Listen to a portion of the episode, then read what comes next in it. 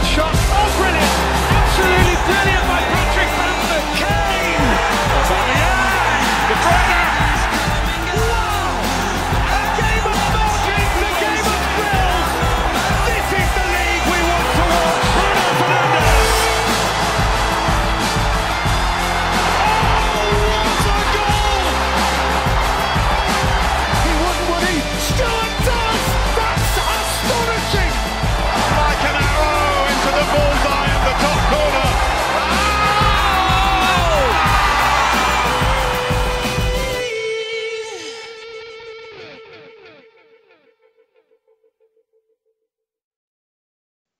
Hello and welcome to the Saint Martin's Football Show. On today's show, we'll be looking back at the latest action from the Premier League, which has seen loads of matches take place, obviously rearranged matches that have been called off from COVID and the normal uh, weekend action as well. So we've got fixtures from dating back to all the way Tuesday the eleventh, all the way up to um, this uh, Wednesday just gone. As well, we'll also be looking back um, at three League Cup games, two legs involving Arsenal and Liverpool. The first leg was a good performance from Arsenal, and the second leg a really good performance from uh, Liverpool, and also uh, the other game between Chelsea um, and Tottenham as well. And at the end of the show, as normal, we'll be looking back at the transfers, and this week uh, it was the uh, best FIFA awards as well. So we'll quickly be discussing that, um, but I am joined by the the normal uh, duo this week of uh, Lloyd Bounds and Max Noon, no Alex as well, which is a shame because uh, I was hoping he'd praise Man United, but um, he'll probably be back next week to uh, slag off Man United, but we'll make the most of uh, being positive anyway um, as well. So as I said, the first um, game in the Premier League was Tuesday the eleventh. They saw Southampton beat Brentford Um, four one, brilliant performance from um, Southampton as well. They went ahead after five minutes through Jan Bednarak, and then it was Fernandes with an own goal as well, and then Amanda Broja um, with uh, two brilliant goals there as Southampton won four one as well. They did get one back in the twenty-third minute, Brentford, um, through Yanal Holt as well. Ward-Prowse and Romero with the assist for Southampton, and, and Bemba with another assist for um, Brentford. But Lloyd, obviously, say about Amanda Broja, we haven't really given him um, a lot of praise um, so far as well. Definitely up my fancy team, I anyway, only positive from that. But he's the youngest player now to score five plus Premier League um, goals this season at twenty years and one hundred twenty-three days old as well. He's now the youngest player in Premier League history to score in the first four home starts as well, and the first player to do so since Diego Costa for Chelsea in October two thousand fourteen. So how impressed have you been with another Chelsea loanee that's gone out and um, gone to Southampton and been one of their best players, if not their best player? Well, yeah, like you said, he's, he's done brilliantly there. He's a, like, I think a lot of people thought he was just going to have like, like he was going to come in as like a good backup, a, a good like second option to have. Like they already have like decent attackers, but I guess with a with the departure of Danny Ings, when he's coming and Well, he's done, he's done brilliantly. I, I bet they'd love to sign him in the summer, but I bet Chelsea would love to have him back as well, looking at what he's doing. Like, he's he's doing all of this so young as well. And, like, the, the finishes he has, like, it's all very mature. Like, the way he strikes the ball is, is like, he he looks really experienced when you watch him. Like, you couldn't tell that he was, like, how young he was. He's, like, he's brilliant. I, I really think he's going to go on to be, like, or to be one of the top strikers over the next few years. You said about Southampton signing him permanently. They are interested in signing him um, as well, but they are set to face comp- uh, competition, I should say, this January um, as well. So probably loan and then may buy him back in the summer. But could you see him possibly getting in over Lukaku? Obviously, um, you know, Lukaku, I know he's been injured and, and had COVID, but hasn't been on the greatest form, and obviously had that the row that is now probably patched up. But could you see him a future Chelsea starter, would you say, Lloyd? Uh, well, I mean, if Lukaku gets his dream move back to back to Italy, then maybe. But um, yeah, jokes aside, I think, uh, well, yeah, I, I I really think he could. Like, Chelsea, they have, they have all of these really young players. Like, Lukaku is known for being really good. And then you can look at some of the players they sold in the summer. And I know they have a, they have a buyback option on a lot of them. Like, you look at, like, a Livramento, Uh, a Tomori, uh, players like that, or what's that? Who's, who's the one who went to Palace? Conor Gallagher. Yeah, Conor Gallagher. Uh, yeah, like you look at all, all of these players, it's just like incredible. And they're either coming back on loan or they have these really cheap, uh, really cheap buy options. I, I think, like I, I think in the summer they, they could have a brilliant summer just by a, just by recalling their players and having them back. I, I think there's a pathway for most of them in the team, but then it's it's like, does the coach want to want to give the youth that chance? Like it's Lampard would have loved to. I'd love if they went back to Lampard as well. Be uh, interesting to see what happens um, with uh, Amanda Brozier. But one concerning stat from Southampton is they've now failed to keep a clean sheet in each of their last nine Premier League games. Um, as well, so a very leaky defence for them. But, you know, as I joked a few weeks ago about um, Ralph uh, not being able to uh, keep hold of Leeds as well, he's certainly managing to do that. Um, now, as well, one team that, well, as of uh, last midweek couldn't get a lead was Norwich. They lost away at the London Stadium, two nil to West Ham. Expected result, really. It was Jarrod Bowen with two goals there, Koufal and Masuaku um, with assist as well. Bowen, Jarrod Bowen, who could have had about four or five, and he had a goal ruled out um, as well. Quickly, Max, on Bowen, do you think he should be in the England team for the friendlies against Switzerland and Ivory Coast in March and maybe pushing for that World Cup England space?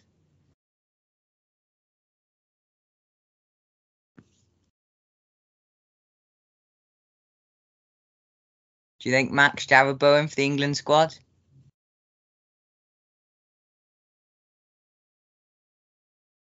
I don't, I'm honestly not Max, but I think I think he could definitely have a good shot at it. Like the form he's hitting now, and especially well, this is like the ideal time you want to hit form, like before the right before the World Cup. Like it, I assume he'd love to. Like I don't think anyone would really turn down that option. I think looking at look, looking at how England did in the, in the Euros over the summer, I think he's definitely a good option they could have. I, I think he could definitely prove his worth, but let's see if he look. can keep this form up. I fixed my mic, by the way. Um, but no, I was going to say that also the thing with there's quite a lot of emerging players who are kind of breaking into the, into maybe even getting a, a shout. I think even you know a player like James Maddison is also coming into form. So there is definitely competition for those kind of attacking areas. Smith Rowe as well.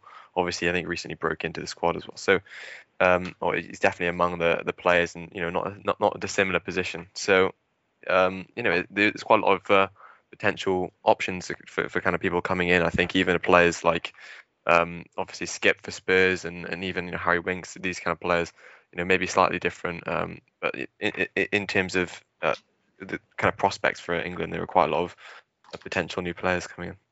I'm going to open a uh, can of worms here and say, do you think um, you said about Jarrod Bowen, Madison, some of the other players coming through, Conor Gallagher, do you think they are disadvantaged because they don't play for a top six team? Um, I don't really, I don't, I don't so necessarily. Finished, didn't we? The Villa. Yeah, but I think lots of the problem with the, I, I think you could argue that, that that is true because of maybe there's something about playing for a top six team that maybe is an advantage because they have maybe more experience in, in competitions and, and, and kind of in the latter stages, which is kind of obviously a lot of what international football is. But um, you know, Jack Grealish, I think maybe lots of the problem with Jack Grealish uh, in terms of maybe his initial problem problems trying to get into that England squad. Lots of it was about obviously championship teams, and you know people were uh, asking uh, for him to get into the team, uh, you know when he was in uh, the championship even. But obviously in the Premier League, I think it is maybe a little you have more opportunity, especially if you are maybe a player like Gallagher. And I think if you know you don't see them them getting the uh, opportunities, you would definitely say so. But um, I think we'll see. Maybe the, the, the next team sheet, and and, and we'll real, uh, we'll really find out uh, as you know his kind of opinion is. Uh, but yeah, I mean, there's a lot of questions to be asked about England. Um, I think obviously uh, the whole goalkeeper situation is another one, but yeah, there's a lot of kind of interesting uh, things to touch on.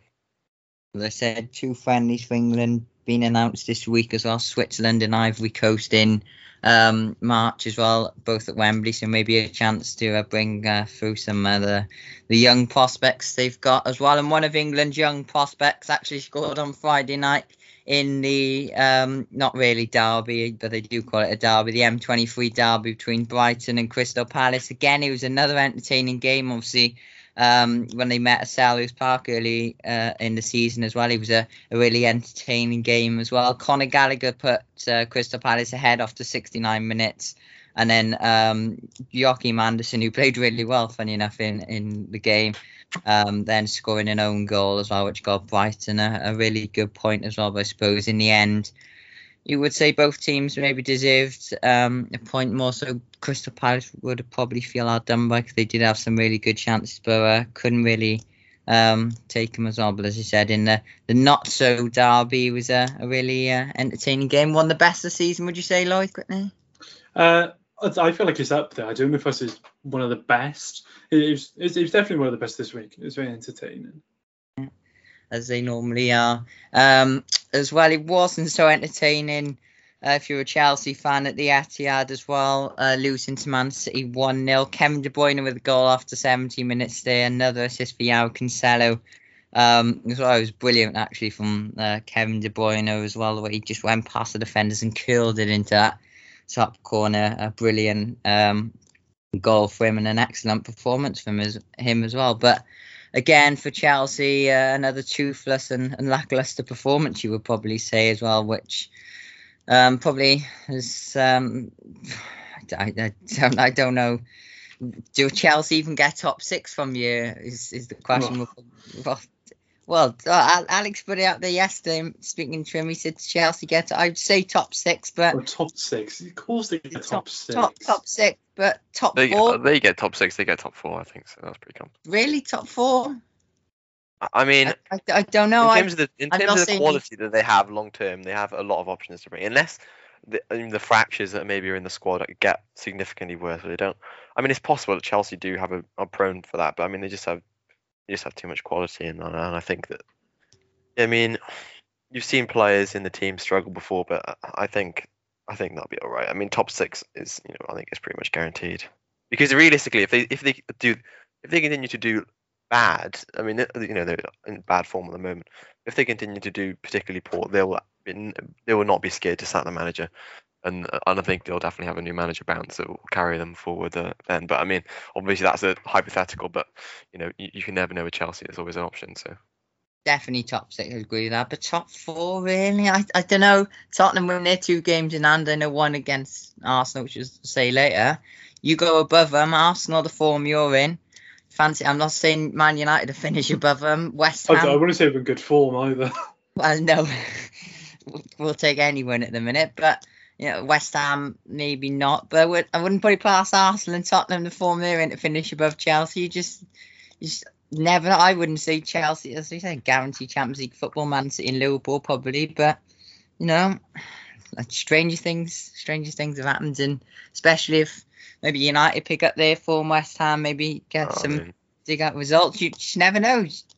Chelsea been poor recently, haven't they? But you, you just never know. Um, as well, in uh, the massive six-pointer down at the bottom at Saint James's Park, Um, two Newcastle signings making their Premier League debuts, Chris Wood and Kieran Trippier um, as well. Couldn't help Newcastle to a win though, as well, as I said, drawing with Watford. It was Saint Maximin who put Newcastle ahead after forty-nine minutes as well. Watford's um, pressing come forward. Emmanuel Dennis had a, a few good chances, but in the eighty-eighth minute it was João Pedro who got the crucial goal for Watford and a crucial point. Um, As well, in for Newcastle, they've now scored the opening goal in ten Premier League games this season as well, and they've gone on to win just one of those games as well. So not a good record for Newcastle. You would probably say, well, I think they will stay up because I think they, they buy their way out of it, especially with some of the signings we'll talk about later. But um, as you said, drop points there for Watford. You probably would take that um,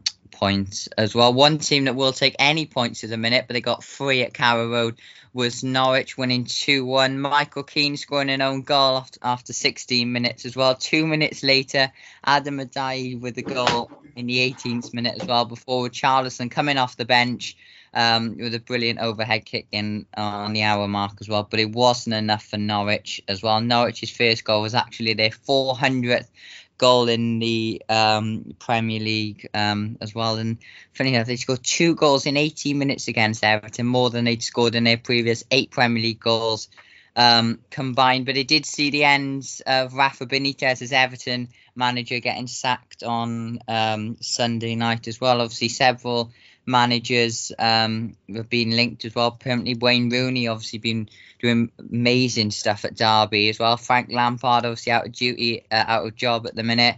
Jose Mourinho had been linked obviously at Roma, but he said that he wants to stay at um, Roma as well. A few other names being linked as well, but it's going to be Duncan Ferguson as interim manager until the end um, of the season as well. First of all, on Norwich, um, Max, I've had a go at them in, in recent weeks in the, one of the worst teams I've seen, definitely in the Premier League. But, you know, gotta say they've beaten pretty much beaten Derby's record now, so been really impressed, and it was a really good victory on Saturday. Oh, I mean, I mean, I don't know if I'd be really impressed, but I mean, impressed that, you know, the maybe this game, but I think lots of it was arguably down to Everton's being particularly poor. But I mean, obviously they had to take advantage of it. And they did, and, um, you know, you just got to hope it's something to build on. And in terms of the bottom teams, I mean, I wouldn't necessarily say that staying up uh, is impossible. I mean, it's certainly going to be very, very difficult. But um, in mathematically, obviously, uh, there is something there. And I suppose, you know, in, in terms of trying to be optimistic, it, that is certainly something that, that you can take. But, um, no, I mean... It was a good win. Uh, I mean, to capitalise on a team out of form was, is very, very important. Um, but yeah, I think lots of it, you know, you look to to Everton uh, and being particularly poor, uh, perhaps. So, yeah, I think, uh, you know, I'm not really sure what, what's going to happen to Everton, but um, hopefully that they have an upturn in form, and, and you probably see the same for, for Norwich as well. On the Everton um, managerial situation, Lloyd, obviously, as I said, sat their manager Um, as well, but as I said, one of the names, Wayne Rooney, ex um, Everton player, obviously boyhood club as well. I think personally, obviously, the Derby situation, either this year or, or next year with Alex as well, but I don't think he should leave Derby until at least the end of the season if they, they can complete it. Obviously, now they have got Duncan Ferguson as interim manager, so that's probably till the end of the season, but, you know, where does the future hold for Everton as a as the manager? Do they go to, to Frank Lampard? Do they go to Rooney? Or um, do they try and bribe Jose Mourinho somehow out of Roma? Because I do believe they haven't done exactly the greatest, have they, in, in Serie A? I, I, I definitely agree with you on Rooney. I think I think there's no way he leaves. Like, it's, like unfinished, it's not even unfinished business. It's like... like, like he's halfway through doing like a miraculous job. Like, you couldn't pay him twenty million to leave there. There's no way they go for it. Like, I feel like they might go for him in the summer. I feel like that could be a decent move. But then, uh, I don't know. I, I think he could do with a bit more experience.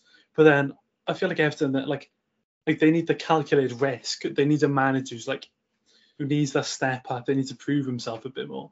But they've shown shown what they're capable of.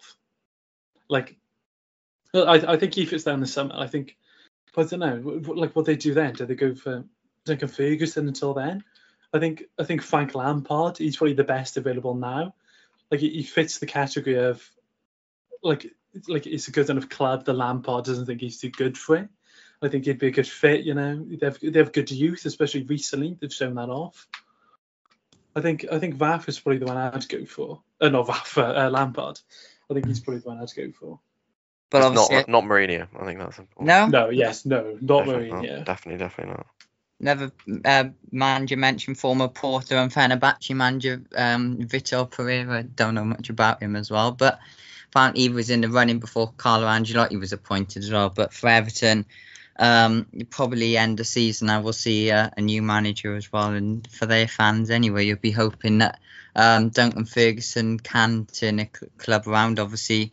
Um, you know, really good um, job when, when he was interim manager as well. Got him some really good results as well. But now he's supported by Leighton Baines as a uh, as assistant manager as well. One team that has been really impressive this season as well, gone under the radar, is Wolves. They got another win against Southampton three one. Raul Jimenez on the spot after thirty-seven minutes as well, before Connor Cody scoring a rare goal in the fifty-ninth minute as well. James Ward-Prowse with one of the... Well, I can't think of a better free kick this season than the one he hit on um, Saturday as well. Now scoring twelve free kicks in his Premier League career. you would probably say it is his, his best one from how far out he was as well. Only David Beckham with eighteen has more free kicks um, with him as well. Got a consolation goal back. And Adama Traore uh, scoring in the ninety-first minute as well. Some transfer news involving him, which we'll talk about later on, to get Wolves um, really good three points. Um, it was while it was a really good point for Aston Villa, Villa Park, coming from two nil down against Man United. Um, Bruno Fernandes scoring twice, one in the sixth minute. Um, really, well, I say really good free kick. It was really sneaky, really. That um, little flick from Tellez, and the Bruno Fernandes shot went straight under, and uh, Emi Martinez, who fumbled it as well. So you could say football karma, brilliant there. Um, you know, Emi Martinez obviously mocked Bruno Fernandes after skying the penalty in he, September. He celebrated. Now. No, it was like, I'm not having come that. On, so. Come no, on, come on. Justice is served there. Sorry. It didn't seem like he ran over and like shouted in his face no. or something. But right. he, he turned around and did like a little shimmy, you'd call it. Yeah, he, he did it. like he did do the Shiva to the way end, did he? But football karma there, football karma. He got, he got what he got what he deserved. So. God, sorry, Emmy, but, you know, I've been uh, no sympathy off uh, me for that um, as well. But I don't think they needed sympathy as well, because um, to come back from two nil down. So Emmy Martinez probably thanking uh, Jacob Ramsey and Philip Coutinho, because it was Ramsey that scored a brilliant goal in the seventy-seventh minute. And then coming on in the seventy-seventh minute, funny enough, um, or sorry, coming on in the sixty-eighth minute, and then seventy-seven minutes setting up Uh, Jacob Ramsey, and in the eighty-second minute, Coutinho scored in his Premier League return as well, a tap in he couldn't miss um, as well, to get the comeback for Aston Villa um, as well. As I said, it's just one of them days for um, for my club, Man United. Obviously, Ronaldo not inv- involved in the squad because he was injured. Um, so really good to see Bruno playing well. Obviously, hasn't we haven't really seen it since Leeds on the opening day when he scored that hat trick. So. Really good for him. Brilliant second goal as well. Brilliant, Alex, brilliant to see Alex Tellez actually back as well. I think um, he should keep his place in the team, because obviously Luke Shaw has um, been poor as well. He's out, obviously injured at the minute. Wan-Bissaka's out injured, so I think Dalot's doing really well. I think he actually made his fiftieth appearance on, on the weekend. So I think, you know, we got good competition for them. Fred's, believe it or not, playing really well. He got an assist. So there are some positives, but again, it's another...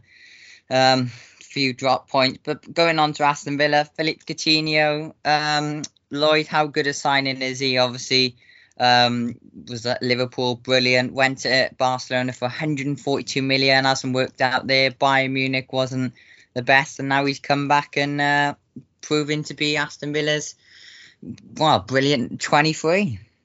I mean, yeah, like he's like a lot of people. I, I like a lot of people thought he was going to take a bit of time.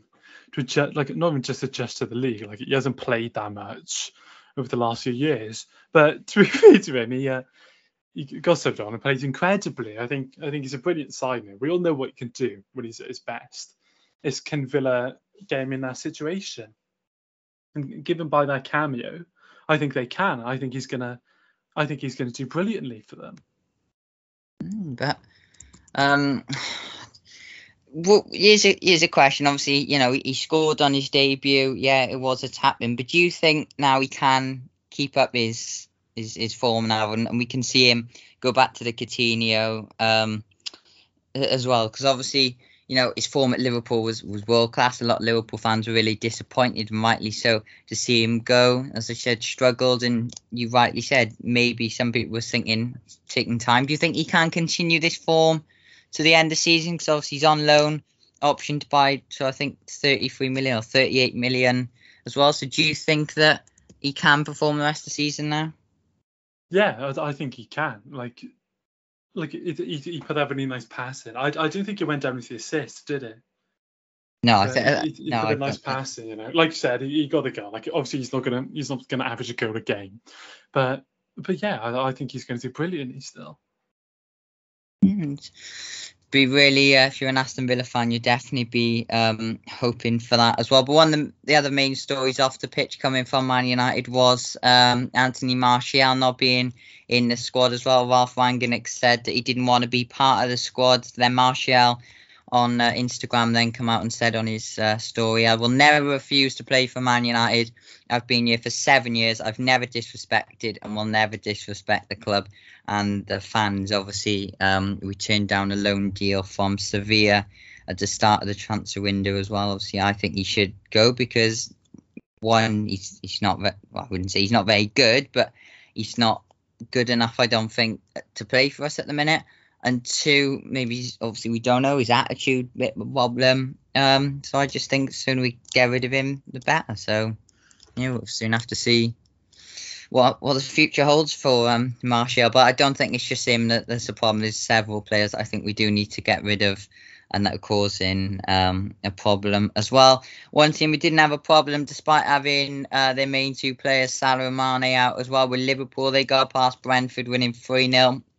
Fabinho, Alex Oxlade-Chamberlain and Minamino with the goals there. Trent with another assist. Andy Robertson on his return with the assist, and Firmino um, contributing as well on Jurgen Klopp's three hundred fiftieth game as manager as well. Obviously, no North London derby um, as well. So Sky only had one game and it turned out to be a cracker really at the London Stadium. Leeds winning three two.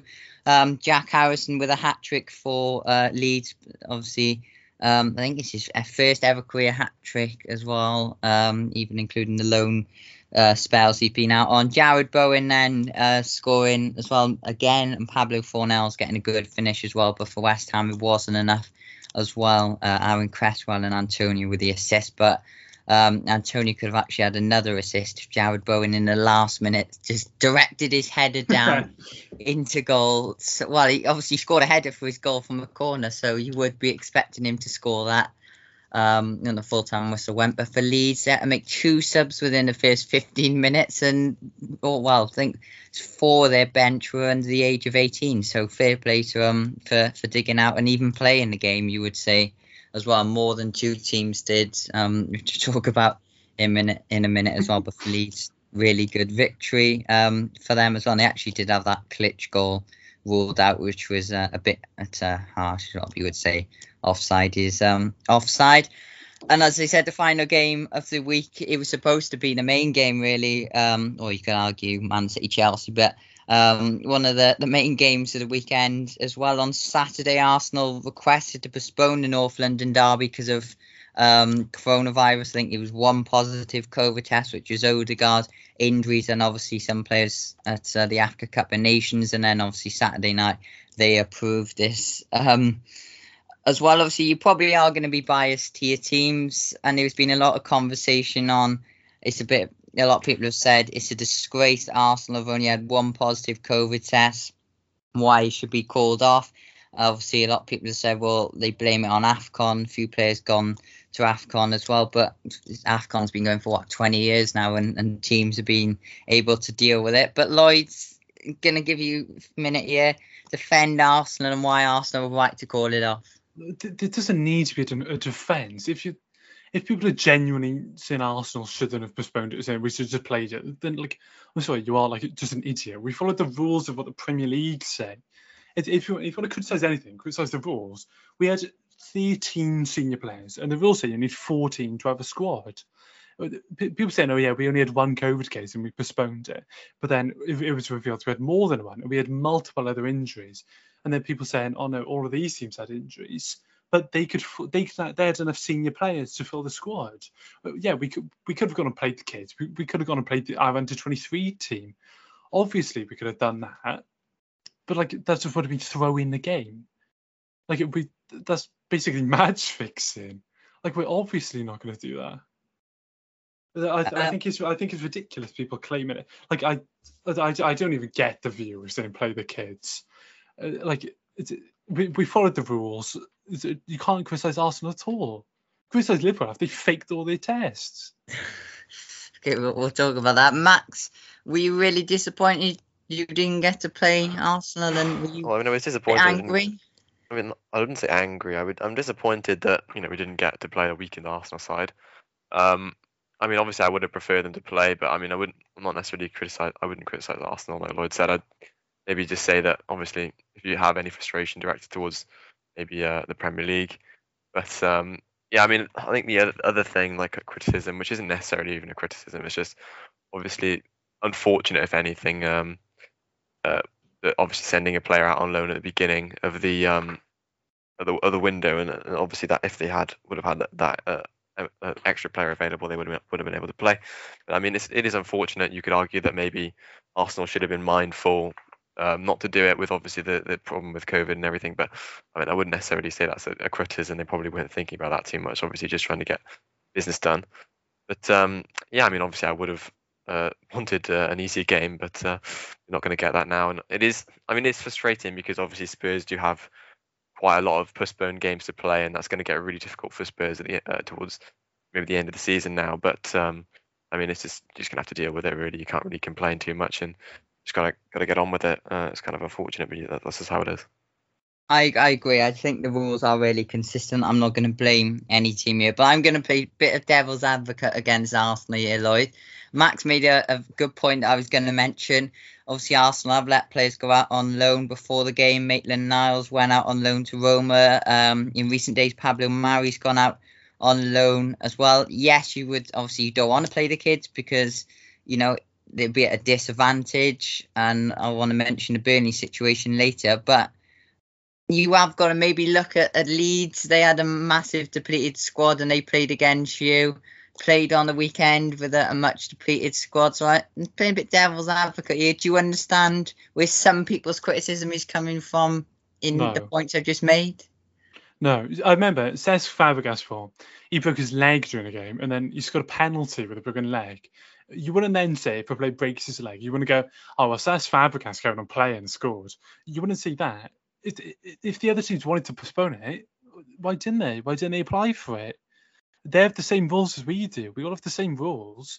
And then about the transfers, I think a lot of people think Roma just went an email about us and were like, oh, yeah, can we have made an announcement? And we were like, oh, yeah, go on there. We'll send them over tomorrow. Like, that transfer, it's probably been, it's probably been down the line for months. Like, transfers just aren't, they aren't an overnight thing. So I think a lot of people do think they are. Like, it, this is something that's been planned over months and months with a, a lot of regular contact, a lot of checking in. Like, it, there's a lot of stuff which goes into a transfer. The, we can't just pull the plug on it right at the final stage and go, oh, yeah, we need to make we need to make the squad so we don't get some tweets and we don't get Gary Neville being like, oh, yeah, it's awful what Arsenal are doing. Man United never do that. Well, I'm, I'm not going to comment on that because I want to make a, a point later. But obviously, um, now obviously, no, no, well, obviously Spurs are going to be disadvantaged because you would suspect Arsenal have all the better players back. But um, it does make it certainly a, an interesting um, prospect now as well. But as you said, we can all agree that the rules are inconsistent, and you, well, they're, they're not inconsistent. Well, there they are. They, well, they're also the same for everyone. Yeah, but there's been different circumstances where they've called games off and they, well, they play, uh, teams have played games, I should say, when others have been called off. I mean, that's just the inconsistent in the application or like there's just the dust under the teams, really. Well, I mean. A lot of the time, they don't even apply for it. Like well, a lot of people are saying about Chelsea, I don't think they applied to get their games postponed. Well, yeah, Leeds, I suppose, in, in a way. There's a lot of teams who are like, Like, I know Burnley, they had a lot of games postponed, not due to COVID. Or, like, like they could have still played their team. No one says anything about that. As soon as Arsenal go and postpone a game, everyone's on their case. Mm, yeah, good, good, good point, I suppose. Um, there, but it was um, a postponed game as well. And then there were games this midweek as well. There was due to be a game on, uh, two games on Tuesday. One at half seven was due to be... Um, Burnley against Watford. Um, now, I'm not going to apply anything here, and Burnley fans listening, I, I'm not saying this, but I would say, I'm not obviously you don't know, but you would see some teams maybe taking advantage, and I'm not saying Arsenal did, but maybe taking advantage of this. Maybe the fact is that Burnley obviously lost Chris Wood, haven't really got a striker. I'm not saying they faked it because they might have a load of COVID cases. That's why I think they should come out and, and name the players so we know and obviously correct the information. But is there the fact, though, that it's such a big game against Watford? They've now rearranged it for the, the fifth of February when both teams uh, are at the F A Cup, so transfer window will be closed. So you would be hoping in Burnley get a stronger team. I, I don't know. It's a it's a situation where you would hope teams are not taking advantage, but you just never know unless I suppose you um well release release who's testing positive and and who's not. I suppose in in a way as well. But there was one other game on Tuesday at the Amex between Brighton and Chelsea. Chelsea dropping more points, drawing one one as well. It was Hakim Ziyech who put Chelsea ahead after twenty-eight minutes. Didn't celebrate though, I suppose. That's towards his frustration and, and not playing too much as well. And Adam Webster scoring on the hour mark um, uh, as well. But as I said, Chelsea, more drop points for them. On Wednesday, there were two games, really good entertaining games actually. Uh, the one at the King Power Stadium between Leicester and Tottenham. Um, for me and Lloyd especially, we was really disappointed with um, Leicester as well. Obviously not appalled, ashamed. Yeah, appalled. Yeah, they, they they should be. And to be fair, Lloyd, and we said it off air, you have said bit. Well, I wouldn't say a bit harshly in using it, but Leicester have been bottlers and and whatever, and they certainly did that in what the ninety-fourth minute. And by the looks of it, they. Did, watching the highlights, did play really well. They went ahead after twenty-four minutes. Patterson Daka as well. Harry Kane getting um goal in the thirty-eighth minute as well, before James Maddison continuing his brilliant run of form, scoring in the seventy-sixth minute. Then six minutes of added time, you probably thought, um in the fourth minute. Tottenham losing. Tottenham fans, I know a few of them actually listening to talks, but actually left in the ninety-third, ninety-fourth minute as well. And then coming off the bench, one player that has been linked away, and we said that a few weeks ago, Stephen Bergwijn um as well. uh, Matt Doherty, we'll talk about in a minute, with the assist. And then two minutes later, one-on-one with the goalkeeper after appalling defending from Leicester as well. um Bergwijn scoring again to get Tottenham a huge three points, um ones they probably didn't deserve as well, but have somehow got it. Oh, I mean, I don't know if we, we dominated them. We had like yeah, it was shots. Deserved. If, if if they score those goals over the like over the ninety minutes, well spread out, then yeah, you definitely yeah, deserved. It, it was but, definitely but it's deserved. But it's all right, maybe deserved, but it's We're besides the team you, you shouldn't you shouldn't have won that game because Leicester. And I'm not maybe saying this, you, you could say that like grounds of how it happened. Yeah, okay, like, okay, okay. A bit lucky. Yeah, okay, you did have, what, twenty-seven shots, so yeah, fair, fair enough, you should have won it. But you would say, and I'm not just saying this because Man United were again Tottenham in the top four, but you would say Leicester should be holding on onto that yeah. as well, so really, really disappointing. Yeah, but you would say, Max, it's a really important three points in terms of race for the Champions League, and like I said, possibly third. So you must be really happy with, especially Stephen Bergwijn, and as I said, Matt Doherty played really well, and Harry Kane and Winks. Yeah, I mean, it's incredible, uh, an incredible moment, I think. Um, and I was pretty dejected, obviously, conceding the the, the Maddison goal. I mean, you know, I think you, if obviously Leicester were to win that game, I, I think that I would have, you know, said it was probably undeserved just because of Spurs, you know, the missing chances, and, and really it should have probably been over uh, in the first half. So, yeah, I mean, in order, uh, you know, turning it around like that and, and getting a win was uh, was really, really impressive, and obviously really, really important as well. Um, and I think specifically uh, the players that that did it, uh, you know, I think that adds an entire different level. Um, obviously, Bergwijn. Uh, I mean, I wouldn't say he's been terrible. You know, he's had problem with injuries this season, and, and if anything, you know, he's slowly kind of proved himself. Obviously had a good game against West Ham in the Cup as well. Um, but, you know, I mean, he, he's kind of been slowly improving and, and, and kind of uh, showing almost flashes of, of brilliance, you know, across the season. But obviously uh, him doing that this now is uh, it's really great for him. Um, and obviously players, Harry Winks performing again. Um, uh, and obviously Matt Doherty comes on and, and, and does kind of unbelievably well. I mean, you'd probably argue that it was his best game for Spurs. Um, I mean, maybe that's that's not necessarily hard um, with some of his performances, but obviously good good for him to to make an impact. And obviously, I think he was credited with the assist for the um, uh, one of the Bergwijn goals, so that, that that is good for him. Um, I mean, the only criticism you'd place is probably the defence, uh, giving uh, Leicester two goals, which you know they took advantage of, uh, kind of poor defending from Spurs. But I mean, you, you could argue that. Uh, there were players out in the uh, in the defence that, that would help, but yeah, no, I mean overall, brilliant, brilliant game, and you know, one of the games that you know, it's just just incredible, and one of the games you'll remember as well. Um, but yeah, no, really, really, really special game. Is a is a question for you now. Obviously, Lucas Moura was famous for that Champions League semi-final comeback. Which did you prefer more? Were you more oh, impressed with the Bergwijn goals in the ninety-fifth and ninety-seventh minute? They shouldn't even be in the same round. Paragraph. You know, you can't, you can't even compare them. No, that's they're not. You can't if you are, if that, if those three points get Tottenham top four at the end of the season, would no, you change? No, you can't compare. Still no. Come on. No, there's no. literally no. I, I agree. I'm, I'm just see, seeing if I'm what a Tottenham fan thinks of it. But I agree. Yeah, that's definitely, like saying, do you know Ronaldo's like last minute goals just like Villarreal?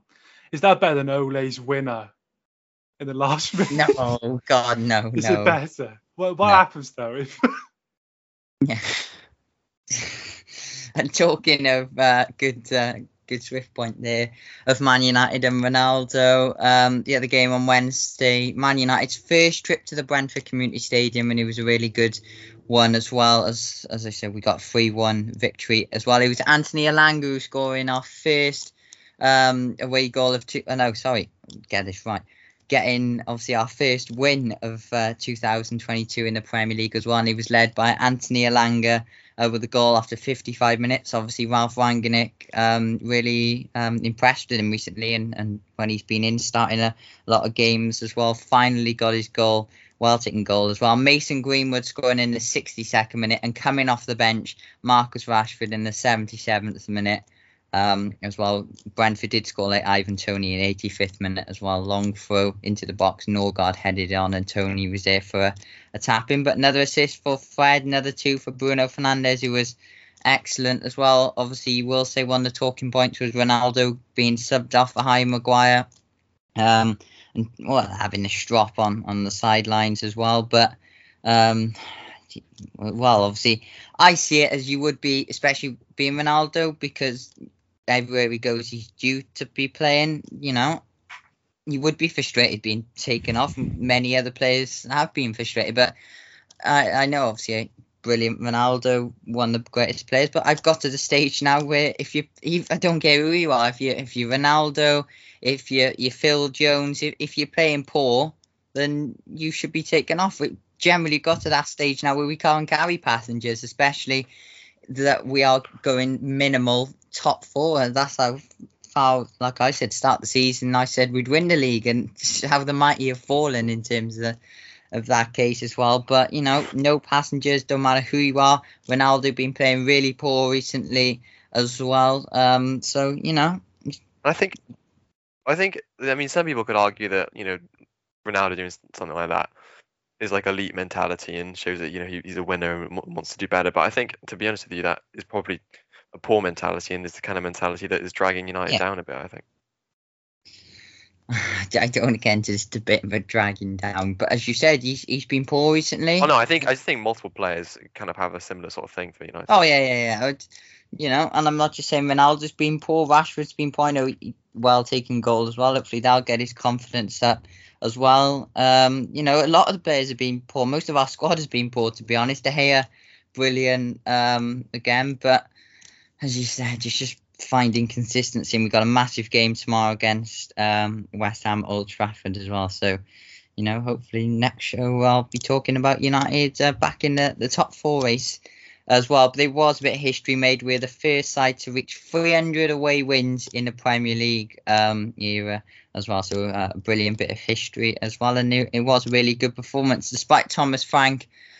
Uh, you know, I, I know he's right in some sense. Man United have been poor, like anyone could, tell, anyone interested in football could tell you that as well. But I think he was a bit disrespectful. He was, you know, mocking Sancho. Yes, Sancho's been poor for being worth seventy-two million, but you know, he, he wasn't even in the squad because, you know, he went to a, his family's funeral as well. So, you know, come out and apologise, Thomas Frank. I know you're a bit um, opinionated, and you've said about Christian Eriksen the other day, and and this and that, and and some other players, and and the COVID situation. But you know, I think he took it a bit too far, and you know, I'm not saying he's deflecting the attention from Brentford's poor run of form, because, you know, Brentford's first year in the Premier League and they've done quite well.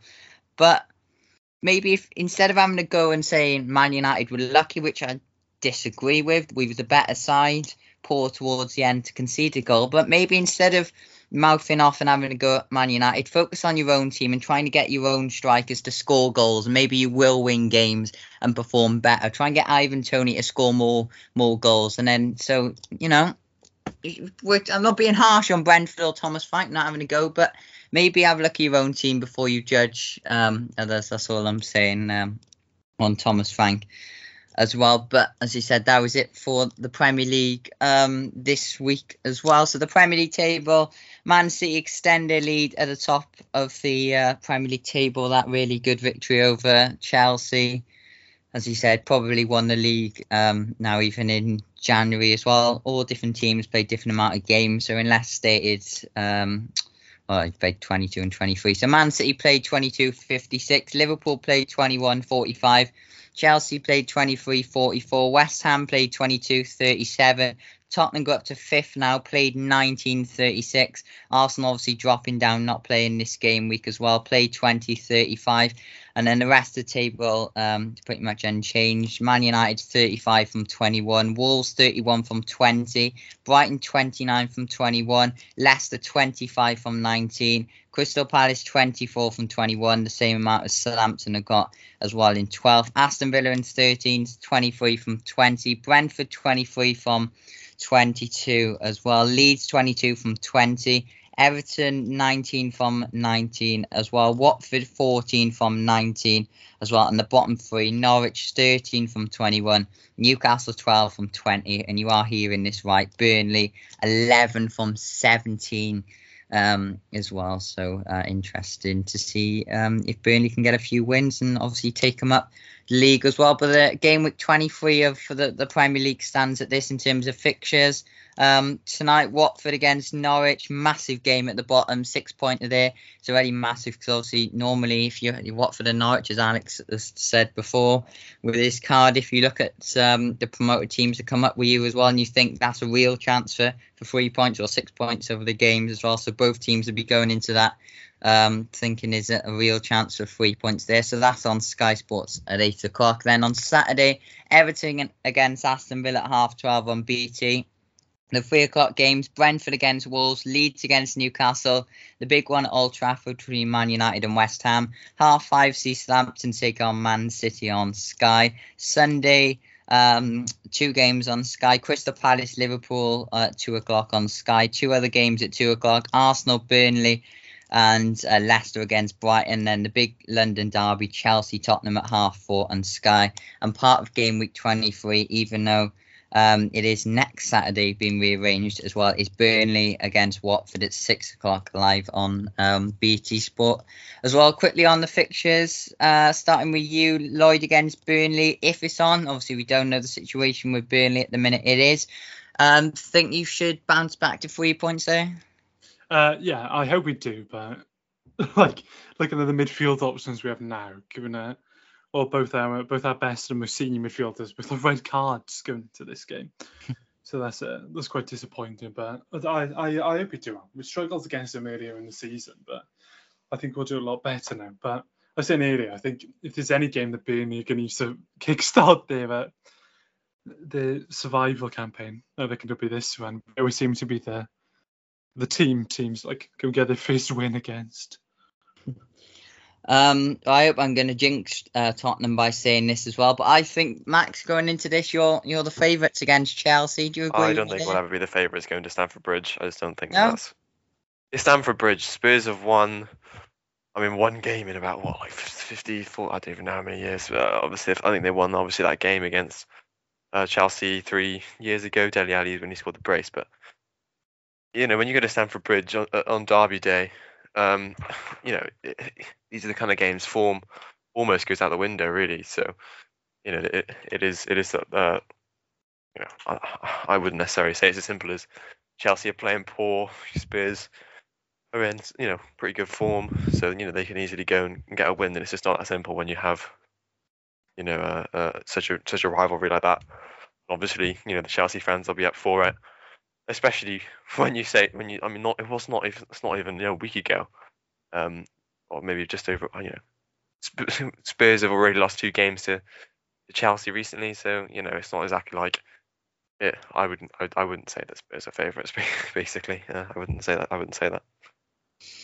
Um, so I wouldn't say Man United favourites against West Ham. Obviously, for both your teams, Arsenal and Tottenham, you could do with a draw in that one, dropping points off for uh, two top four rivals. But am I going to be in a, a really good mood with Man United uh, on coming home Saturday night and on the show next week? You both think, will we beat West Ham?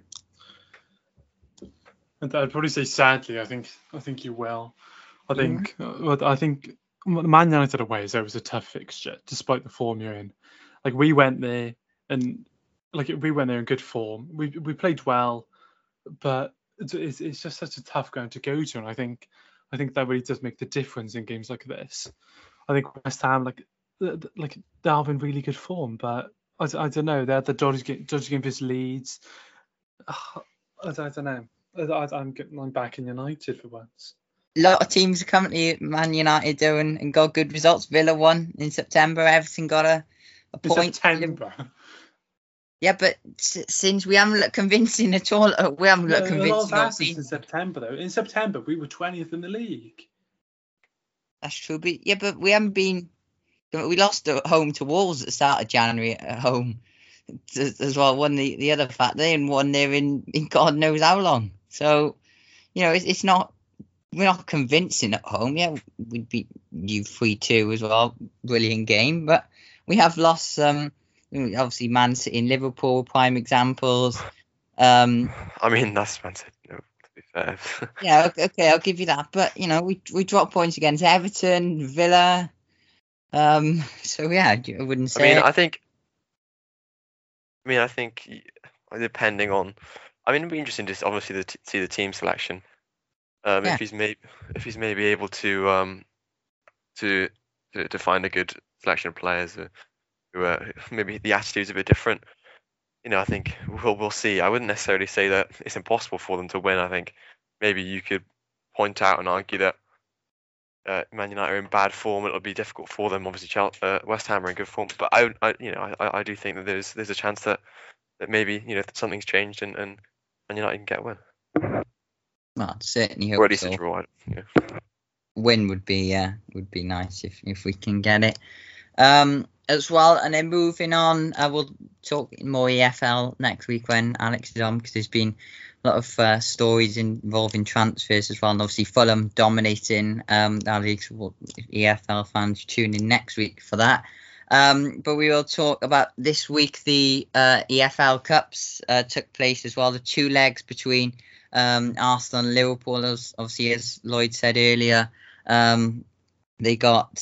Um, Well, postponed because of false, you would say, yeah, false tests, I think they called it, didn't they? False positives yeah. um, in there as well. But before that, it was the second leg of the uh, League Cup between Chelsea and Tottenham. As Max said, there was Chelsea that went through as well. Tottenham a bit unlucky in, in some sense as well. You had V A R really against you as well. You had Højbjerg got brought down by... Um, Uh, Rudiger as well wasn't uh, given a penalty just after half time. You had a, a penalty when Kepa brought down Lucas Moura clearly and correctly. Mike Dean in the V R ruled out. You could see Kepa got a, their uh, goal as well, and you know you had goals ruled out. But Max, overall, I'm not going to say you just weren't good enough.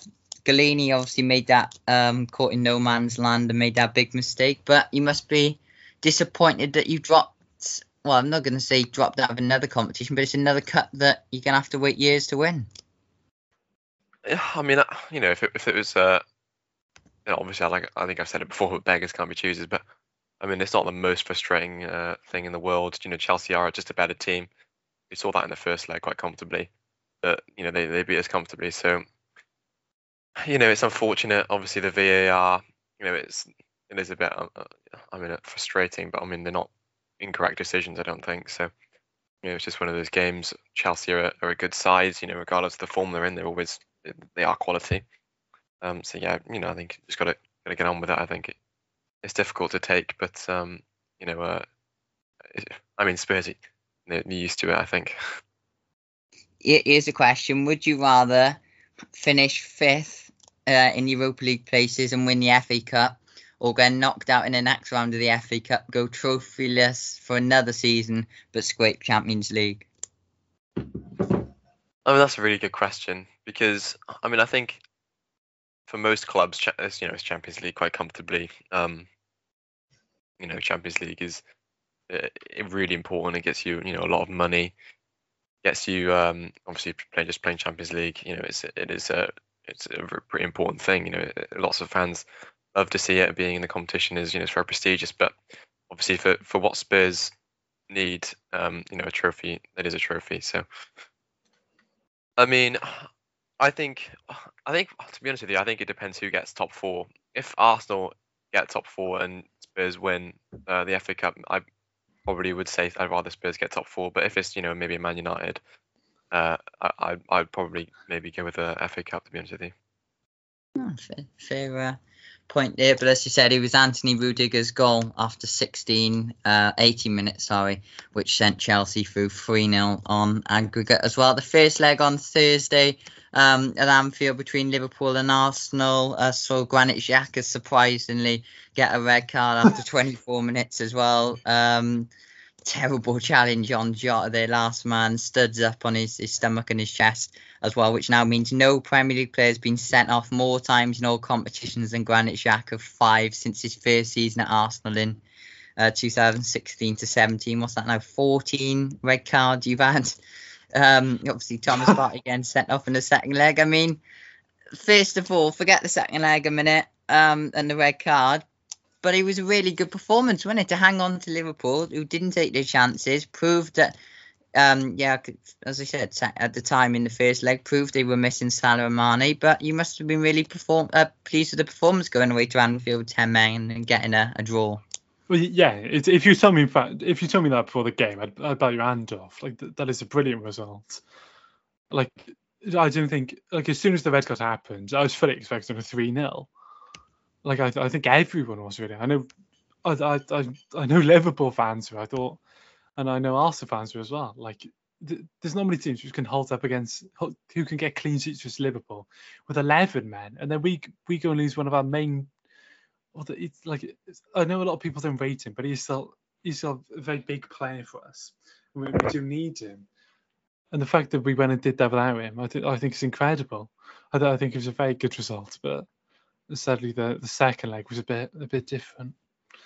On the first leg, obviously, Granit Xhaka um, reports are believed that he's um, in an F A investigation about a yellow card earlier in the season and betting on on that. First of all, first question then of the, the two, um, what, what is his problem? And second of all, what are your thoughts on the, the betting scandal?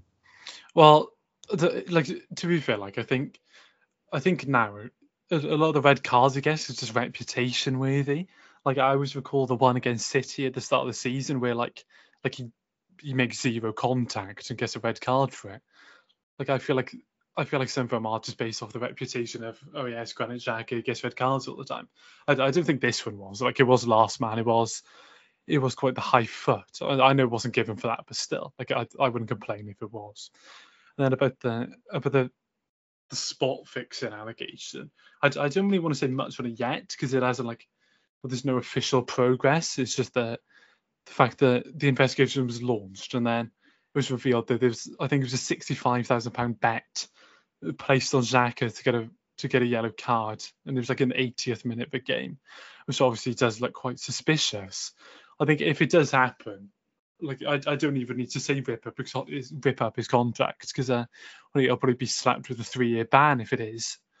I think it's well, like if he does it, that's it's awful. Like he's someone, he's someone known as a top professional. Like Mourinho wanted to sign him. Like he's very much known as that that type of character. I think I think it'd be awful if he did do it, but I mean it isn't looking good. But I'd I'd, I'd much rather wait and see what the see what the investigation says. Yeah, fair, fair play as well. But, you know, if if people did uh, put money on Granit Xhaka to get a yellow card, I suppose in a way, in looking at the funny side, it was pretty much a C bet. And if uh, yeah, you don't Xhaka. need to, you don't even need to fix it. No, you do that most games. You get a red card, get a bit more money next time. Yeah. Um, well, one player that I thought did play well, Callum Chambers, as well, really well in the, the first leg at Anfield as well. You must have been impressed with him. Uh, yeah, like he, he was brilliant. I always remember that when he was on loan at Fulham, he came back with Player of the Season. That was a, he was playing as a defensive midfielder, which is quite interesting as well, given the, well, our current midfield crisis, I think. I think it'd be very interesting to see if he could do a good job there, especially with, well, I, with Tommy Esu, like, like he's our right back. Like, I don't think anyone's going to change that for a long time. Until well, go on.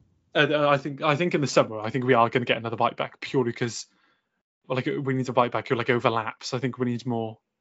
Like, like I, I love Tommy Asu. I, I rate him incredibly highly. I think he's one of the best in the league in terms of right backs, but. Well, he's, he's that defensive right back, and in the game where we, we tactically we want that overlapping right back, like it, we do need it, and it is, well, it's, like it, it is an improvement we'll make. Your quick quick question: Cedric or Callum Chambers as the backup Callum right Chambers, back? Callum Chambers, Chambers easily. So that's Cedric from Swiss Forest. It, oh, we won. Chambers, and then Chambers, he, like.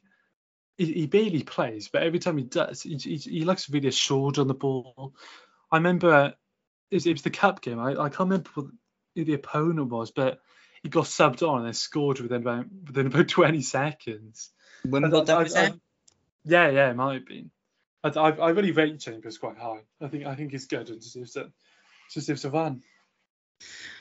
Um, sadly, in the second leg, um, yesterday on on Thursday.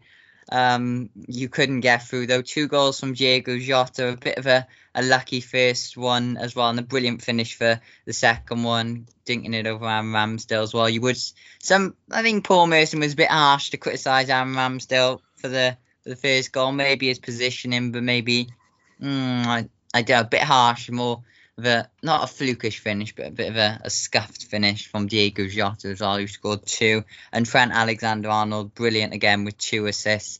Now Diego Costa now on fourteen goals this season as well. But it was Liverpool that reached their first Wembley final for six years um, as well. Lloyd, it must have been really disappointing to watch against. I'm not being harsh here, but you probably missed a big chance against maybe Liverpool's B team, but. No, I think I think it was still quite a strong team. Like obviously they didn't have any uh, Salah or Mane, but I still think it was, it was it was still a very good team. Like they still played well. They showed that obviously not that like they obviously still need Salah and Mane, but they can they can deal without them. But obviously they're going to return for the final, and it well like I'd probably back him against Chelsea, but in terms of the performance, it was well it was very annoying. We went from our backs against the wall. seventeen minutes with ten men at Anfield, pulling the result, and then well, we just looked we looked toothless. Like I said at the start of the game, it was either going to go really well for us or, or horribly. I think that is the risk when we played the we would play that system with Smith and Odegaard in midfield, but we were kind of forced into it with the amount of injuries and well, suspensions we have. So look, I think. Like it, it would have been nice to go to the final, but I don't know if I would have backed us against Chelsea. Mm, really? But, I don't know. It's still, I, I, it's still I, final.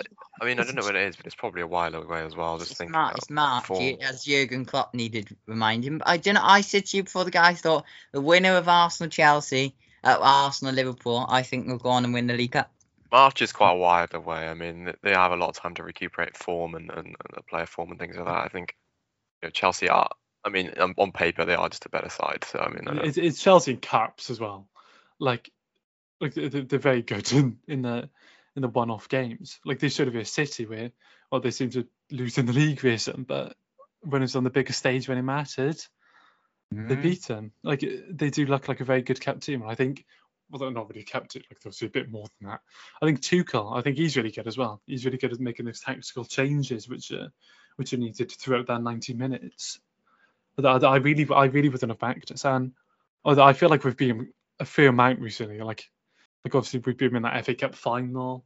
We beat them in the in the Boxing Day game, which got Frank Lampard sacked and well, Arteta's job saved. We beat them in that in that one nil. It was one of Tuchel's first losses for them. Like I feel like we are like for, for probably a couple of years we were probably the kryptonite really. But sadly, you can't uh, be that. And quickly, Max, Liverpool, obviously, when he joined from forty-five million from Wolves um, before the start of last season as well, he, he came in um, behind the big three of uh, Roberto Firmino, Mane and Salah. Now he scored twenty-seven goals in fifty-seven uh, games for the club. Diego Jota, I mean, you know, you would probably say he's jumped above Firmino into the, the top three spots as their main three, wouldn't you say? Yeah, I think so. Um, just in terms of the output, uh, goals, you know, especially right now uh, with you know, players being out, uh, obviously, I mean, Salah being out, you definitely need to replace the goals. Firmino is a good player, and, I, and I, you know, I, I stand by that, but you know, maybe in terms of the output, doesn't necessarily have the same um, as as Jota, who's you know proven uh, to be fantastic at scoring goals, uh, and you know which playing centrally um, or out wide, he's capable of doing it. I mean, I don't think uh, you can really have any complaints. Uh, you know, he's just fantastic at receiving it in the box uh, and putting it in the back of the net. Yeah, no, he's fantastic, and it seemed kind of a strange signing when it happened, but obviously in hindsight, really, really good piece of business, and uh, obviously just something that Liverpool maybe saw that other teams didn't, and they, you know, they got the deal done, and now it's pr- proven to be really uh, proven to turn out really well for them. So, yeah, great, great signing in retrospect, and, uh, and a great player as well. So uh, it's Liverpool and Chelsea that progressed through to the uh, Carabao Cup final in um, March as well. Disappointment for Arsenal. And then finally, to end the show, we'll be looking uh, at the transfers as well. But before that, this week, as I said earlier, it was the best FIFA awards as well, with the best players uh, in the world get um, nominated as well officially by FIFA, no longer part of the Ballon d'Or as well. In terms of goalkeepers of the year, was the first uh, award to be announced. It was Cristina Elder of Chile, uh, the one the woman's uh, women's goalkeeper of the year. Edouard Mendy, no real surprise, they're winning uh, the men's goalkeeper of the year as well. The Fair Play Award, rightly so, went to the Danish national team um, and coaching staff as well, obviously, in saving Christian Eriksen's life at Euro two thousand twenty. So uh, well-deserved and brilliant work from uh, the Danish medical team. It was a Chelsea double in terms of coach of the year. Emma Hayes, after a, a brilliant treble win for Chelsea's women's team, uh, winning the, the coach of the year in the women's football, and uh, in the men's, obviously, winning them the Champions League was Thomas Tuchel um, as well. Eric Lamela proving he's won more trophies individually in the past two years than he did at Tottenham, and Tottenham have won in the past ten years, winning the Puskas Award for his Rabona finish against Arsenal. Obviously, Son won it last year for uh, his goal against... It, here, uh, it counts as a trophy for Spurs, uh, right? Yeah, back, mate, uh, back-to-back Puskas, you can't sing that. Yeah, well, obviously, yeah. You know, Son won his award for, was it Burnley? Yeah. Uh, yeah. Yeah. A goal. It's like sixty-yard run or whatever. Yeah, sixty-yard run.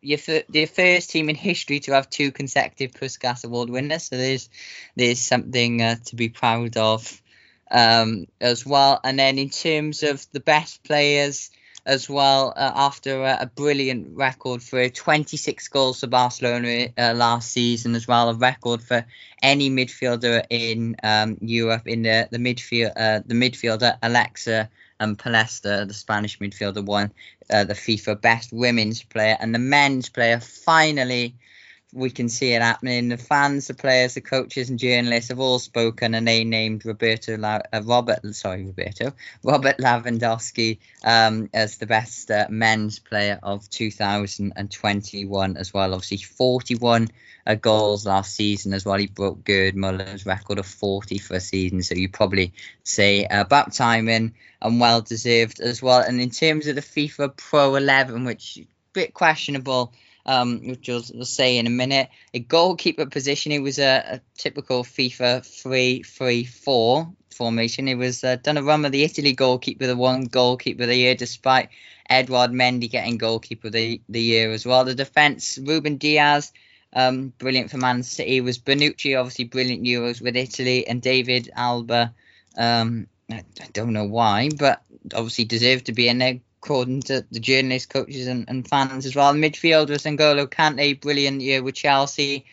Uh, one I don't agree with, Jorginho and Kevin De Bruyne. And then the four were Haaland, Ronaldo, Lionel Messi, and the men's player of the year, um, uh, Lewandowski as well. And the women's is funny enough that Alexa Palestra, the, the who won the women's award, wasn't even named in, in the squad as well. You had the likes of Carly Lloyd in there, though, Alex Morgan, famous stars, Medimo, ex-Arsenal, um, Marta as well. None of the three main nominees for the world's um, women's player actually named in, in the squad, that she got a question as well, Lucy Bronze, the English player in it. But first of all, let's start with you, Lloyd. Tell, try and explain to me how FIFA got Salah in the best three players in the world to be nominated for the world best player, but he's not in the team, and you've got Donnarumma over Mendy, one goalkeeper of the year. Try and explain to me how that works out.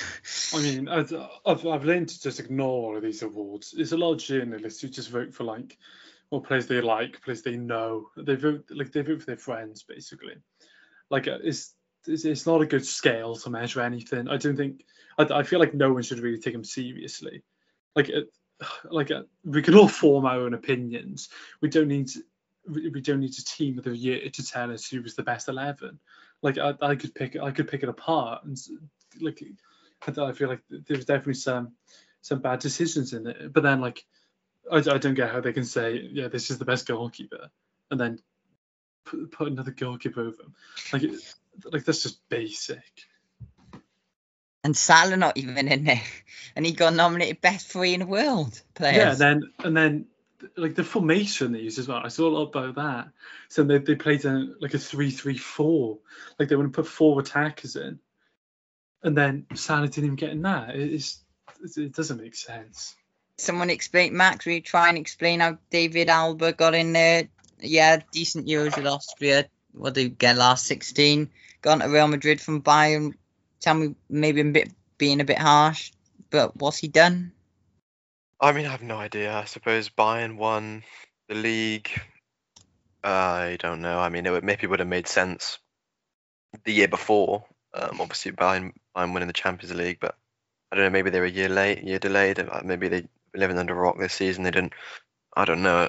I have no idea what uh, logic is. And I agree with Lloyd. These individual trophies, I mean, I don't really think you should rate the quality of a player based on, you know, how many Ballon d'Ors they win or how many team of the seasons they get in. You know, I think you just there, there are better metrics to look at, uh, and you know, when you want to when you want to rate the quality of a player or, or a team. Hmm. I, I don't know how, how we work. It's proven in in the women's round. Well, the best three players in the world don't even get in the team of the year. I try and figure that out, and I can't um do it myself. But in the past few weeks, there's been um a lot of done deals. We'll talk about them quickly. Um, first. In the Premier League as well, uh, Aston Villa complete the signing of Robin Olsen from Roma on loan. Obviously, um, another deal they've completed as well was on loan at Sheffield United in the Championship last year, and, and Everton he's been at as well. And he played all four matches for um, Sweden in the, the Euros as well. So I suppose good backup goalkeeper uh, to Emi Martinez as well, if he can manage to stop the ball going into the back of the net as well, so instead of dancing, stopping the ball. Um, uh, as well, Wolves spent three million pounds on Ch- uh, Chicken Chickenino, I'm going to try and say, from Estoril in Portugal for three million pounds. Um, as well, obviously, um, Wolves uh, have a good relationship with getting young players through as well. Aston Villa also signed Lucas Dean, twenty-five million pounds. We said briefly about that last week, uh, which saw uh, not part of the same deal, though, El Ghazi go from Villa to Everton on loan. Newcastle obviously signed Chris Wood for twenty-five million pounds from their relegation rivals, um, Burnley as well. And those were the, the only Premier League deals. Well, on the completed deals, Lucas Dean obviously forced out of Everton, he said, when Rafa was there. Lloyd, good move for him to Aston Villa. Played well in his debut, actually, against United. Well, yeah, I'd say... I'd say it's a good move, but it's probably one of the strangest in recent times. Like, after being forced out by Rafa, and then, well, they've gone and got another manager now. I, I think it's very weird. I don't, like, like he probably would prefer to stay with Everton after, after how long he's been there, but there's no doubt he'll do well. And El Ghazi to Everton, good move for him and Everton. Yeah, like yeah, it's probably it's good for El Ghazi in him. Different environment gives him more of a chance to prove himself. But I, I feel like Everton is just like I feel like like they sign players who are just like mediocre, like like uh, the, the recruitment is just well, it's it's just very bad, and I think that shows with the whole Gignac situation. I wouldn't complain. They give you thirty-five million for Alex Iwobi, so A brilliant deal, that is. Yeah, wouldn't be complaining. And quickly, Newcastle, Max signing, second signing to Chris Wood, twenty-five million, good deal for them, taking off their relegation rivals. Is the price right as well? Yeah, I mean, the price isn't, I mean, it's not, it could be worse, I suppose. Maybe it is. I mean, I believe it was the release clause. Um, yeah. Uh, so, you know, maybe that, you know, I think put that into context maybe makes more sense. But, you know, I mean, a Premier League quality striker, which, you know, I, I think he is, no doubt, uh, you know, twenty million in that region, maybe a bit steep, but, you know, I don't think it really matters when you're Newcastle. Um, but no, I think he's he's a good a good player, and I think their recruitment is, is interesting because, you know, obviously they're, they're recruiting to try to stay up in the Premier League, and I think that shows. Um, I think a very clever piece of business, obviously weakening Burnley and strengthening themselves, you know, uh, uh, you know, in terms of trying to stay up. I mean, that's a great, great move.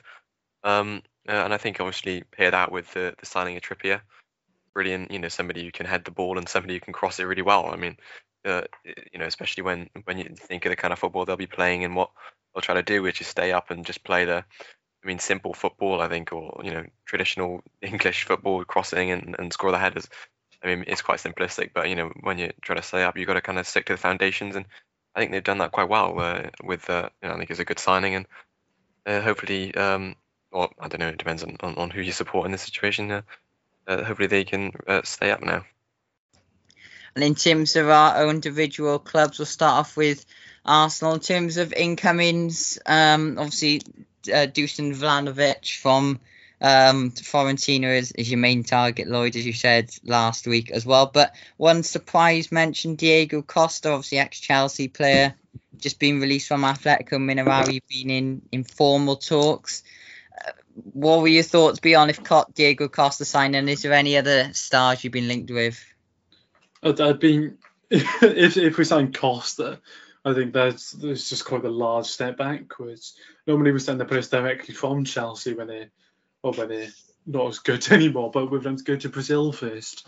Uh, in in terms of other links, like we keep getting links with strikers. Like that's clearly our main priority, but like we aren't doing anything with it. I don't know if it's like just not being reported. Like obviously recently we've done a lot of our business without, or without anything being reported. Like I was thinking back to the the Matty Ryan signing, where literally there wasn't one mention of it until we tweeted it out.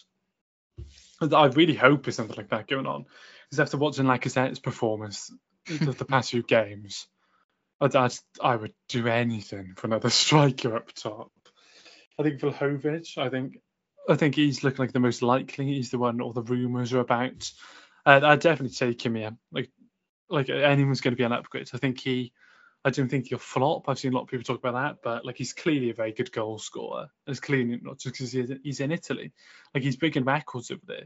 Like he's not just your average twenty goal a season Italian striker. He's, he's clearly very good. And then we keep getting links to some midfielders as well. I think like nobody as much recently. Like we had a, we had some links to that Arthur Melo from Juventus. Like he, he's a good player. It, it, it'd improve our team, but. I, I feel like I feel like if we were going to get him in, we would have got him in like a week ago. We could have got him in for like, what? Would you want him at, at Arsenal? Uh, yeah, like he's like I think one of the offers I saw from uh, Juventus was it, we got offered like an eighteen month loan, which seems very interesting. Like it's not every day you see that, but I th- I think that'd work well for us. Like obviously we wouldn't be covering all the wage, and well, if if we don't like him, well like. It's not really an issue. I, I think that'd definitely be a good deal. Like he looks good. Like it's he's, he's a nice bit of cover as well. Like that's all, that's all he is really. We, but we're not expecting someone to come in and go and demand that centre mid spot. I, th- I think it'd be a good bit of business for us. And in terms of uh, departure, your first departure um, on a, a permanent deal was uh, your defender that's joined Marseille after turning down. Uh, Napoli is uh, Shed Kolasinac, um, one player that obviously Arsenal released him, and now he's joined Marseille as well. So I suppose get him off the the wage um, bill as well. And you've also got uh, what's he got rid of? He's gone out on loan. Pablo Mari to uh, Udinese on on loan. I suppose that's a, a good move for him um, as well. I don't think he, I think they said on Sky he hasn't featured in the Premier League since August the twenty-second. So obviously, I suppose, go out and get loan experience. You happy with them two players leaving? Uh, yeah, Kolasinac, he's part of a, he's part of like a toxic side of our, our dressing room. Like the it, it always used to be like Kolasinac, Mustafi, Ozil. Like they were known for it. So it's, it's the last of him gone. I, I think I think there's a good like piercing for him. Like I think he'll do well in France. Like it's it's, it's an easier league. He's playing for like I think Marseille fits him quite well as well. Like they play a. The, the, the football they play is, is, is very crazy.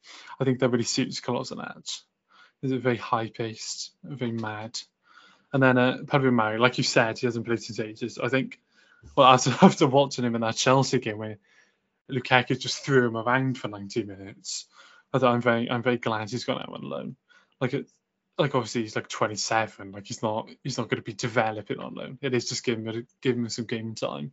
Have someone else cover his wage a bit. And, like, you know, maybe flag him in the summer because William Saliba is going to be coming back.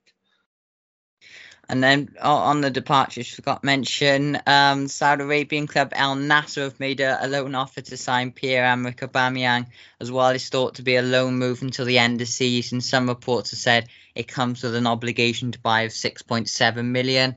Surely, in a way, you must be happy if that can happen, either a twelve or eighteen month loan well, or yeah, six months.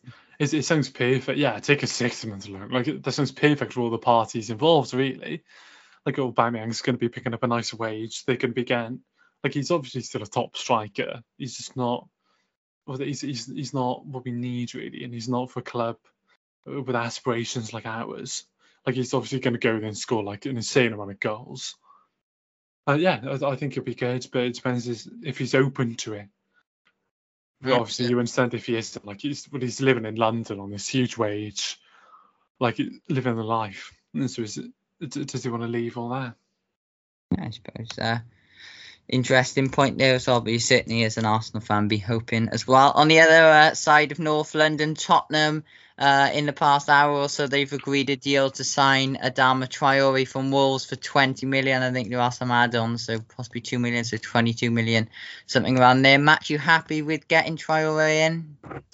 Yeah, I mean, we were linked with him, and I was maybe more questionable in the past, but I mean, for the fee, I don't think it's as bad. I think in the past it was maybe something high thirties, forty million, which I, I wouldn't necessarily been of.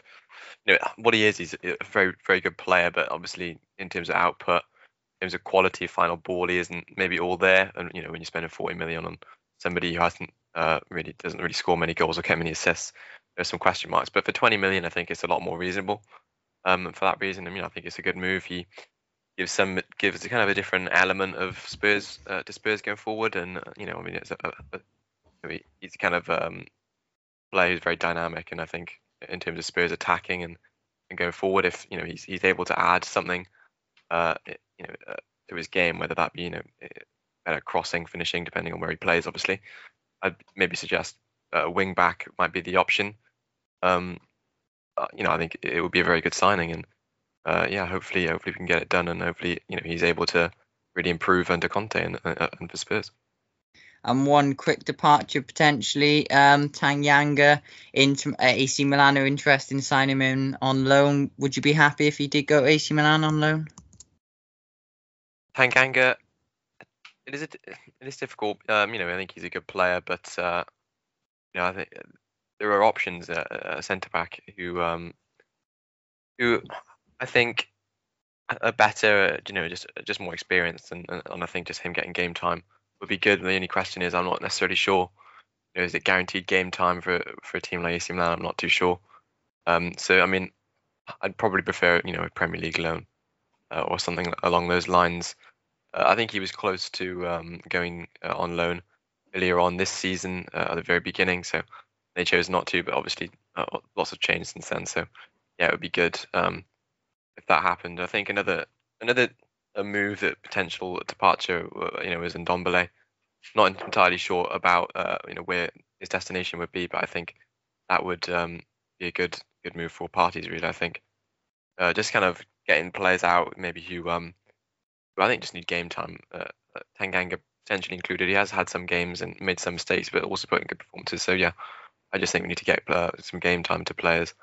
Uh, and I think in Ndombele it's you know, been linked away on, from, with loan moves and things like that. So yeah, I think um, just getting these players game time and getting them confidence, I think that, that, that'll really do a lot of good for them. And elsewhere with uh, quickly some other teams as well. Newcastle are close to signing Diego Carlos from Sevilla as well. Centre-back, they initially um, wanted, uh, Sevilla initially wanted fifty million, but I think he's dropped down to, to thirty million as well. Apparently another Premier League club has also made a, a decent bid as well. Leicester, I don't think, uh, one of them. It was a London club, I think. I think London, you said. Arsenal, maybe, Tottenham? Uh, I think West Ham. West, West Ham? All their injuries in centre back, potentially, but Leicester certainly could do with him uh, if he can c- stop a uh, ninety-sixth minute and ninety-seventh minute goals as well. But he apparently has handed in a transfer request despite playing in a one-one draw against Valencia as well. Burnley are interested in signing midfielder Maslav Oric from Dinamo Zagreb for uh, ten million as well. Despite Luis Suarez being told he could be leaving Atletico, well, he, he probably will leave Atletico Madrid.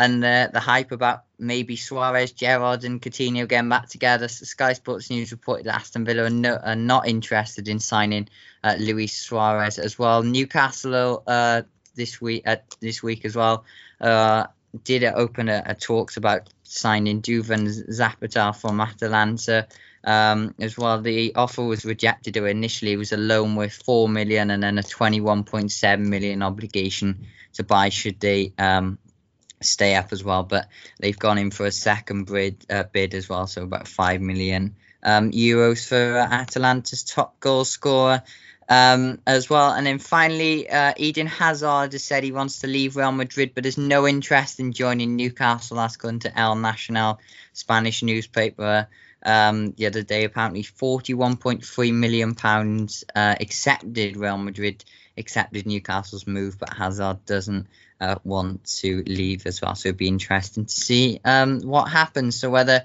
Man United, no real probable targets we could uh, sign so far. Departures, there have been a, a few, uh, well, not nailed on de- departures. Obviously Martial being one of the big ones. Jesse Lingard, Um, potentially obviously out of contract at the end of the season as well. I think Man United have actually rejected a, a loan bid for um, for him um, as well. I think Tottenham and West Ham are the other teams interested in him as well, so it'd be interesting to see what happens as well. So will Arsenal get Artur despite um, all the talks about him and Lloyd saying maybe a loan with an obligation to buy or whatever? Will Tottenham get, well, probably will get Traoré, so hopefully Man United can strengthen as well. But we will uh, be back next week to uh, see if any of our teams do strengthen for the last show before the uh, clock ticks down for deadline day. And of course we'll be looking back at the, the, the crucial weekend action from the Premier League as Um, obviously, Man United uh, take on West Ham in the race for top four, both teams there. Arsenal return to action, Tottenham, Wolves, all going for that fourth place position and possible third place position at Chelsea. And obviously that big game at the bottom, Watford, Norwich. But it's all left to say is um, Tottenham avoided a bottle job against Leicester. This time it was Leicester. Arsenal bottled it in the cup and Man United got a brilliant victory. So thank you for listening and goodbye. Never have given you a second look, but I like the way you don't give a damn. You seem like someone I could pick a fight with and dance all night with. Maybe you like me the way I am, and even though you got bad tattoos and smell like booze, I'm into you. And even though you got an attitude, baby, I'm in love. I've said a little too much, I'm a little bit drunk. Feels like I know you so well. You could be everything that I've been missing. I'm coming out of my shell, and I never do that. How did you do that? It's like I know you my whole life. So what, we're a little drunk, let's go home together. Yeah, yeah, yeah. Let's go home together. I'm never that good in a crowded room, mm-hmm. But But everything stopped when I just saw you. You seem like someone I could be myself with, no defenses. Maybe you like me the way I am. mm. Even though you talk way too fast, I can't stop looking at your eyes. Heads turn every time you laugh. Baby, I'm in love. I've said a little too much, I'm a little bit drunk. Feels like I know you so well. You could be everything that I've been missing. I'm coming out of my shell, and I never do that. How did you do that? It's like I've known you my whole life. So what, we're a little drunk. Let's go out together. Yeah. Let's go out together. I'm a little drunk, need a little love. Oh, could be everything that I've been missing. You could be everything to me. I'm a little drunk, need a little love.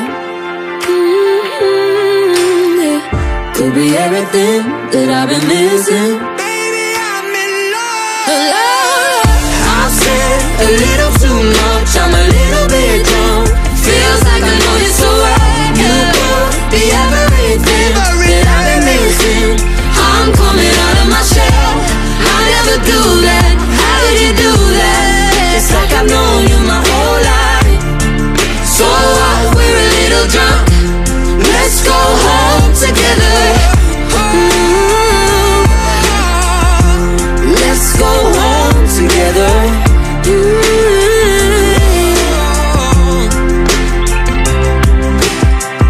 I'll never give you second look, but I like the way you don't give up.